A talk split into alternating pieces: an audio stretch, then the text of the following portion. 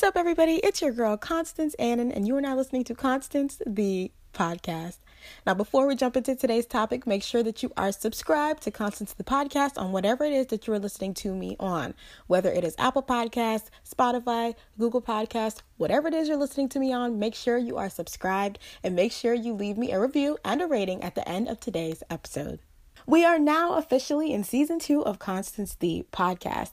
I'm so happy to be back. And although I am here with this great energy, over the past couple of days, I've been everything but happy.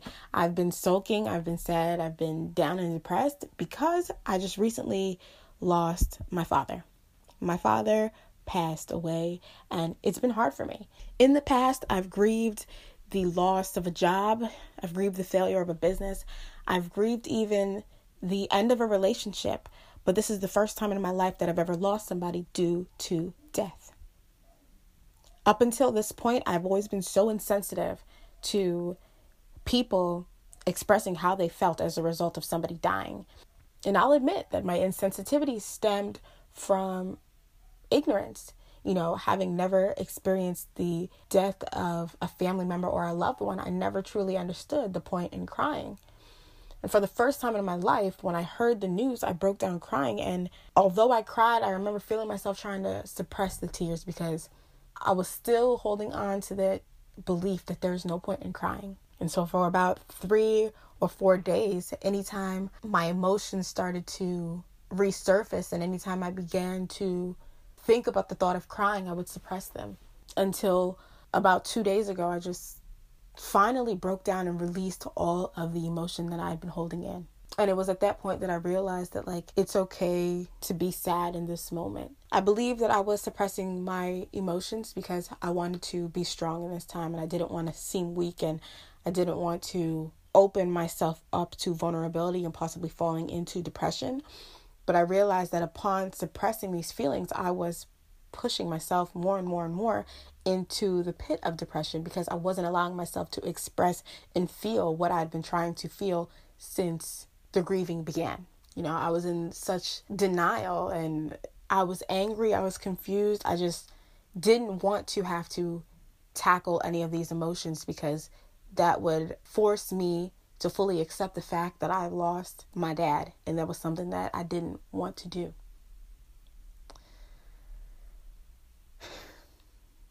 So the day that I finally wept and released all of my feelings and expressed how I felt, I realized that that release of emotion allowed me to come to terms with what had happened.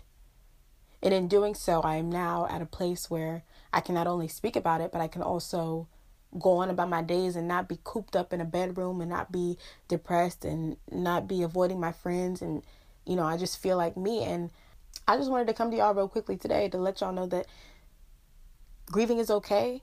You know, it's okay to be sad. It's it's okay to express how you feel. And it's okay to cry.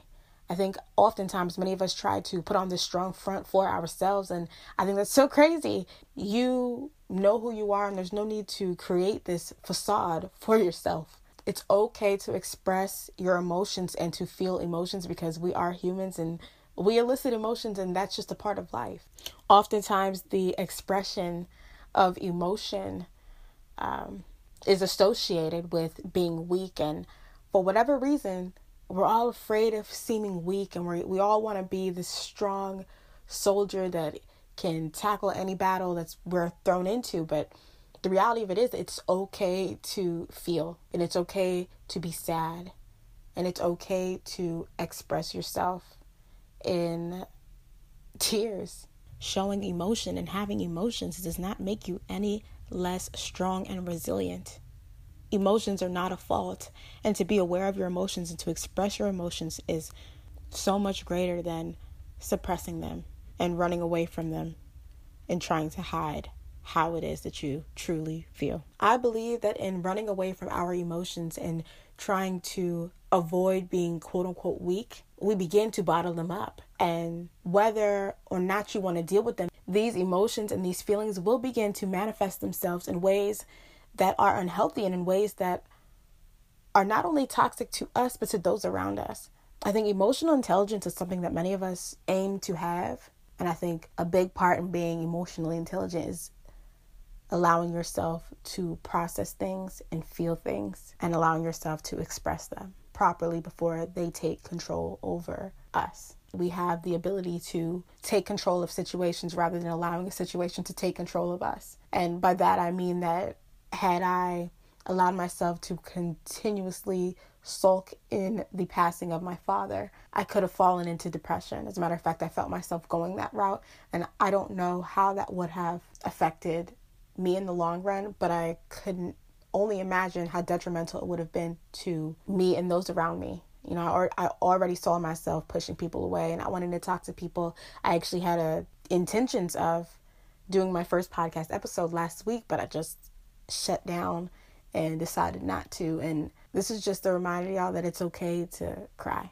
It's okay to be quote unquote weak. It's okay to feel. It's okay to express yourselves. Do not run from emotions. Do not hide from emotions. And you're allowed to grieve and you're allowed to feel, and allow those feelings to come out. It's okay. Being transparent with yourself is the most important thing in life. And that's all I have for you guys today. Thank you guys so much for listening. Peace. I hope you guys enjoyed today's episode. Again, make sure you are subscribed to Constance the Podcast on whatever it is that you are listening to me on. Whether it is Apple Podcasts, Google Podcasts, Spotify, whatever it is, make sure you are subscribed. Go ahead and also leave me a review and a rating.